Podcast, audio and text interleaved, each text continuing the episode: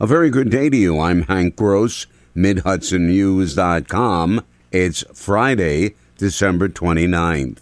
The news today brought to you by the Galleria at Crystal Run. As Health Alliance Hospital in Kingston faces a budget shortfall going into 2024, Ulster County Executive Jen Metzger is asking Governor Kathy Hochul to intervene with financial assistance. In a letter to the governor, Metzger said WMC Health has made clear their intention to cut services without the promised state support for the fifth year of the hospital's five year financial stabilization plan negotiated between WMC Health and the State Department of Health in 2019. The county executive said the list of services on the chopping block are those that may be relatively unprofitable for the hospital, but are of critical importance to the health and well being of the community. She cited among them inpatient care and partial hospitalization for mental health stroke intervention services and labor delivery.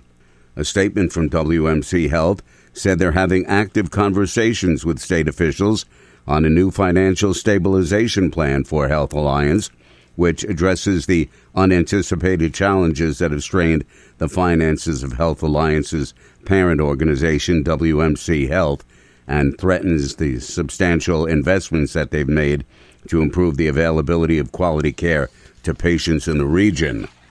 An alert citizens called the police for help on the morning of December 26th brought Port Jervis police and fire departments to a remote area of the city for a reported car off a Riverside Park path and into a drainage ditch. After a brief search, Port Jervis Fire Chief Keith Brown, with a police car directly behind his SUV, was able to spot the car in the water. It was not immediately known how many, if any, occupants were in the vehicle.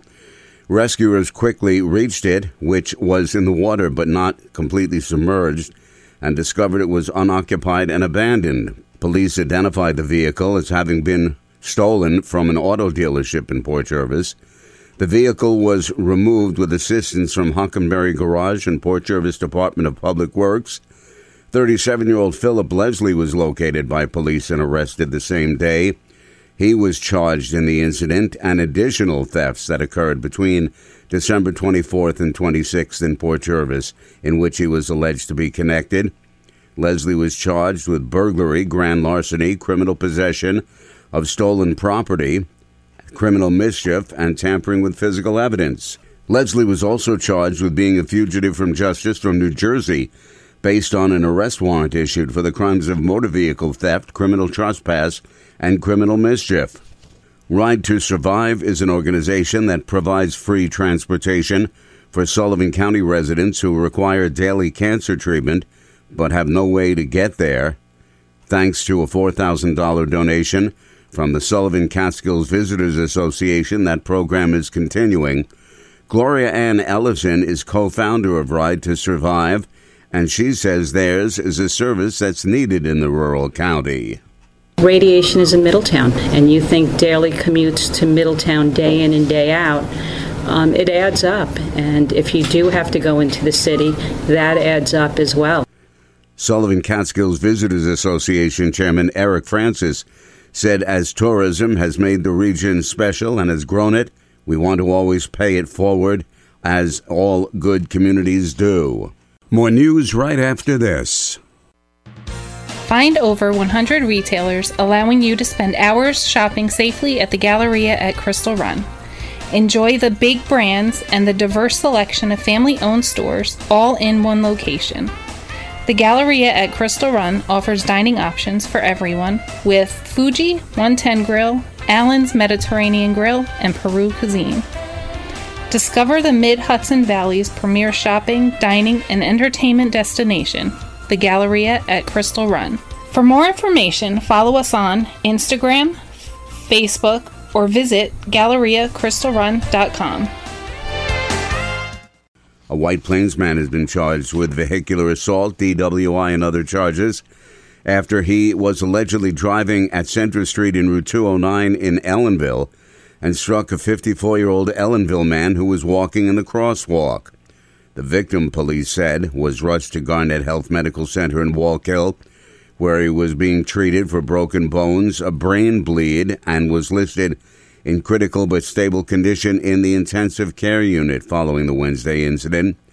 Police have charged Joseph Jensen with vehicular assault, DWI, failure to yield right of way to a pedestrian in a crosswalk, failure to submit to a chemical test, and operating with an open container. Pursuant to bail reform, he was released on an appearance ticket. The State Department of Environmental Conservation has a consent order against the town of Hurley for it to determine the nature and extent of contamination at the town landfill. And while the town board was to adopt it this week, the item was tabled. DEC had identified the closed landfill as posing a significant threat due to the presence of emerging contaminants. Following recent testing of the groundwater and other environmental media, DEC discovered PFAS contamination in four private drinking well supplies down gradient to the landfill that exceeds the state's drinking water standards. The state agency provided those owners with water filtration systems.